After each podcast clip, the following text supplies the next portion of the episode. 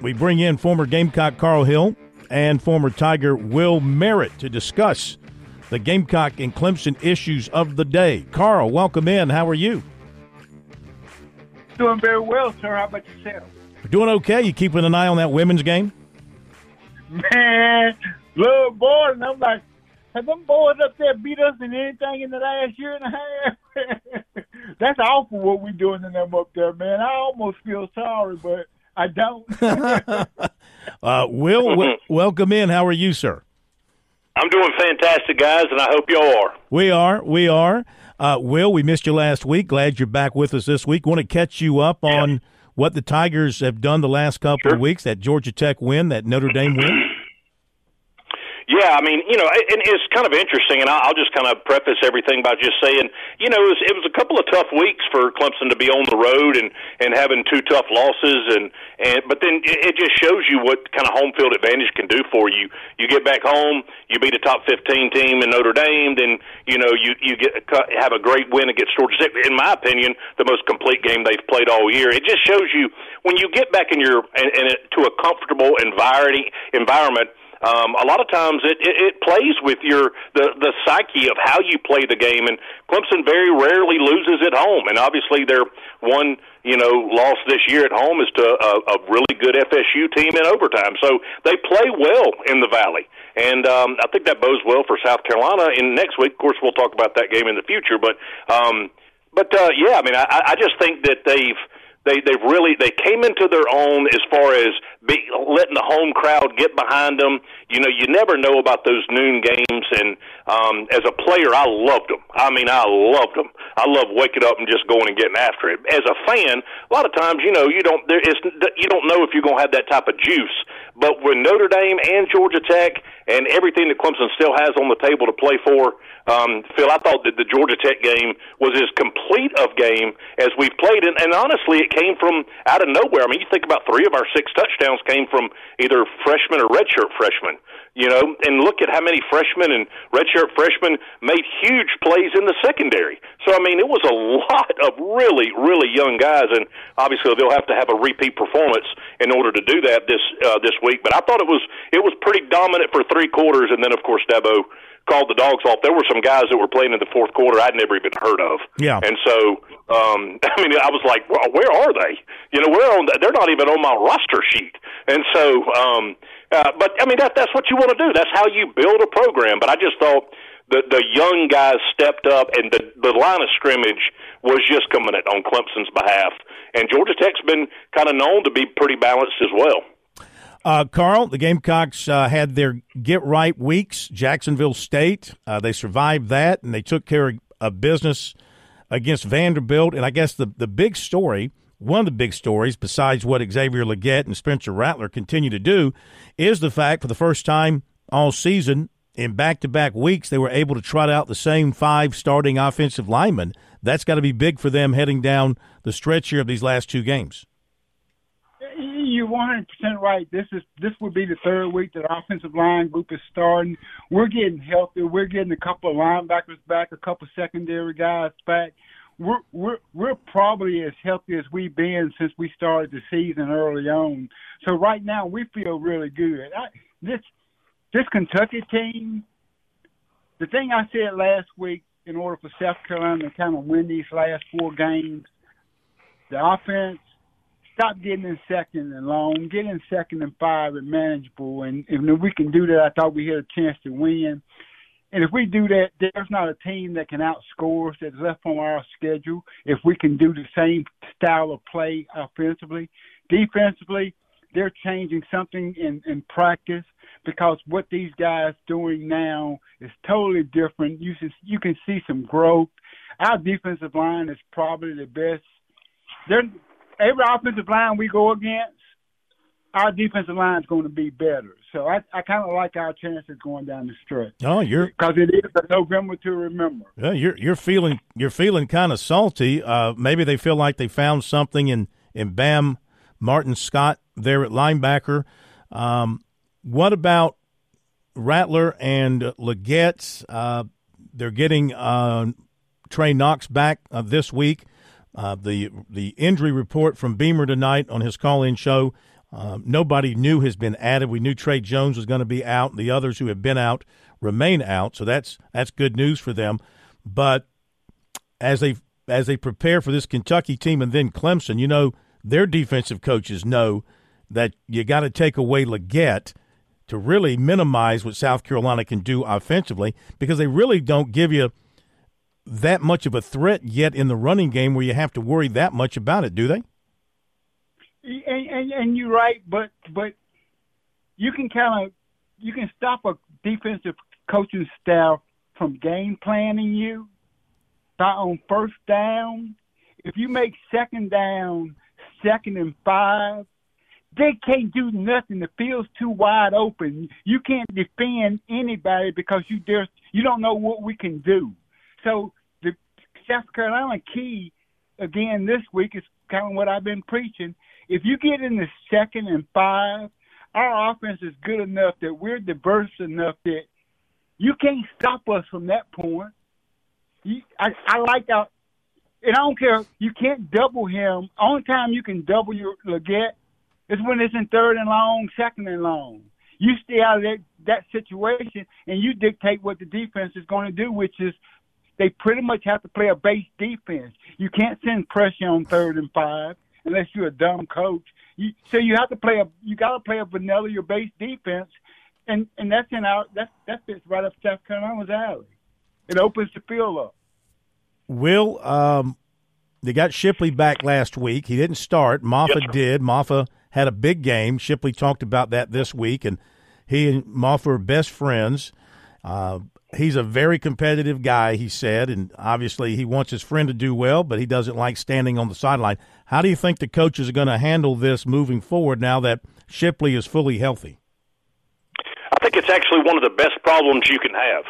Um, I, I think you got two guys that just are craving to be on the field, and therefore every time they touch the touch the rock, they they want to do something spectacular with it. Now, obviously, Shipley brings a little bit different of an element because I mean, if you look uh, from a receiving standpoint, I think I think he's fourth or fifth, somewhere in the top five in receiving. I mean, the guy can catch the football you know, and so he's a threat out of the backfield, you know, uh, grabbing the ball and yards after the catch, um, not just between the tackles. Obviously, he's got the power, you know, to, to push the pile and move move the move the sticks. But uh, I kind of think it's a great problem. I mean, if you got two guys that are just pulling for each other at the same time, they they still want to and they're out there, that means their legs are going to be churning at the end of every play, trying to get one more yard or bust one loose or have a big play or whatever it happens to be. I don't really see it as a threat to each other. I think it's a absolutely a great problem to have. Uh, you know, two horses in the stable that absolutely want to get in the race, and you know, there's only one football field. You know that, and that's been an age old problem for a lot of people. But I don't necessarily see it as a huge problem as much as an asset. Are you concerned facing Drake Maye Saturday and yeah. uh, excellent running back receiver Hampton? Uh, and some of these other guys North Carolina has, Tez Walker at wide receiver, another, a really yep. good, really good tight end as a receiver. So, and you started, you ran like, I don't know, a bunch of, of freshmen out there in the secondary against Georgia Tech. Now, you could get away with it because your defensive front manhandled Tech and got in on King and didn't give him any room but this is right. a kind of a different animal. Uh, can can that work for Clemson Saturday with that young secondary? Uh, do you expect the defensive front, Xavier Thomas and Mascoll and those guys to party in the backfield at North Carolina once again? Well, you know, I don't necessarily think it's going to be as easy to get to Maye as it was last week. Now, here, here let me just tell you, uh, as far as an offensive concern, yes, you asked the, initial question is, are you ever concerned about Drake Maye? Of course, a guy that's thrown for 3,200 yards and 21 touchdowns this year. You, if you're not scared of that kid, I mean, what, what he's completing 60 over 65 percent of his passes. I mean, he's an athlete and he's a great quarterback. But I think the interesting thing about uh, him is that he's got playmakers everywhere, man. I mean, you talk about Hampton. This is a 1,300 yard guy. I mean, he he can he can run, mm-hmm. man, and he is nasty out of the backfield, and he is quick to the corner. And you mentioned their wide receiving corps with you know Walker and Jones and Nesbit and all those guys. It's not just the fact that they got a bunch of catches. Look at what they've done statistically. It's not that they just catch the ball; they're catching it for 16, 17, 18 yards at a clip. So they put pressure on your secondary big time. So yes, I thought our freshman and sophomore guys last year, I mean last week, were fantastic. I really do. Um, but you know, this is a different animal, and I'm telling you, North Carolina, uh, they're eight and two and top twenty or whatever they are in the in the country for a reason. Um, they've had really good wins this year. A couple of they've stubbed their toe a couple of times, but Phil, yeah, I mean, you asked me a question if you should be worried about Drake Maye? Absolutely, you should be worried about Drake Maye. and you should be worried about the the three headed monster that he can go out there and sling it up to, and they get you know fifteen, twenty yards a catch. You know, so that's um that's a that's a that's a tall task for a secondary, especially when you're throwing freshmen and redshirt freshmen out there all over the place. Uh, 62 to 15 the halftime score. Do we give that? 62 to 15 halftime score. Uh, Carl, I hear you chuckling. None of this women's basketball carries over to football, but what about the matchup with Kentucky? You got a quarterback who is um, one of the leading passing quarterbacks in the ACC in terms of, uh, I'm sorry, SEC in terms of touchdown passes. And then they got a big time running back, of course, uh, who is among uh, the leading rushers in the SEC and also one of the top touchdown makers in the SEC as well.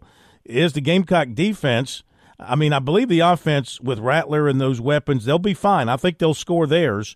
But will the defense stop Kentucky enough? Or the Gamecocks going to be in one of these Florida, Mississippi State games where they're going to have to score 40 something points to win?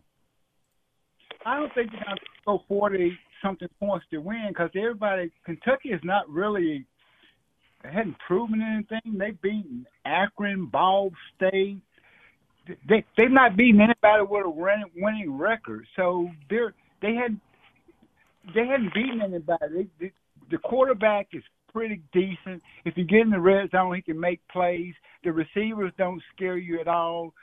Running back number one, he's a beast, but he he's almost at a thousand yards, but half half of those yards came in three games that he had big games. So you don't really know how good he really is their offensive line is not that good. So defensively, this is a game you want to play because you don't have to worry about the outside because there's no threat outside. The only threat is it, it, it's down the middle, the running back and the quarterback with an average offensive line. The way our defense is playing, I kind of feel real comfortable how we playing the last few weeks, and I think since they don't propose a threat other than running the ball, and we don't know how good that is because again, most of the runs come on have come on three plays, three games. I don't know. I, I like our chances defensively. I think we can slow them down enough to outscore them for sure. Mm. You say they haven't beaten anybody. Tell me who y'all've beaten this year. I mean, Vanderbilt, Jacksonville State.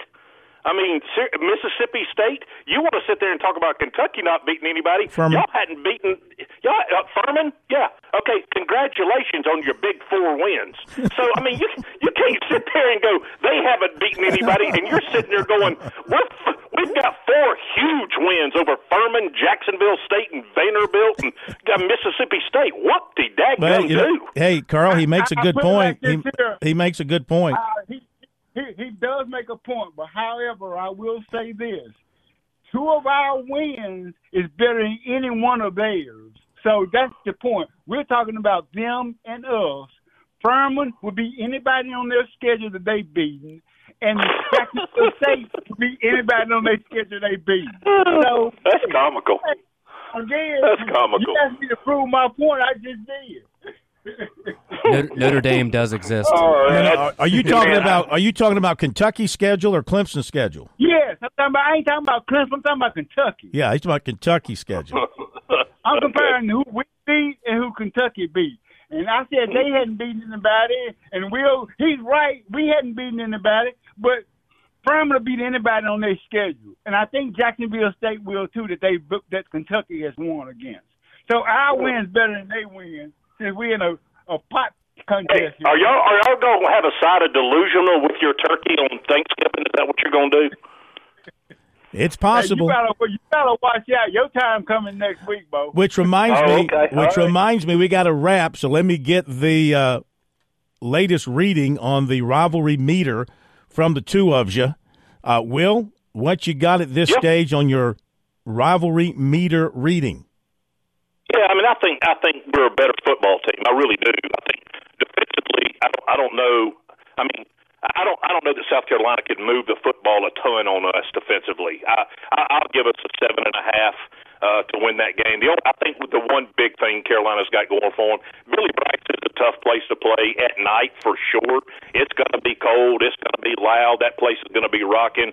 I mean, and they're if they win against Kentucky, then they have a enormous amount of things to play for. Mm-hmm. I mean that that is a bowl game on the line.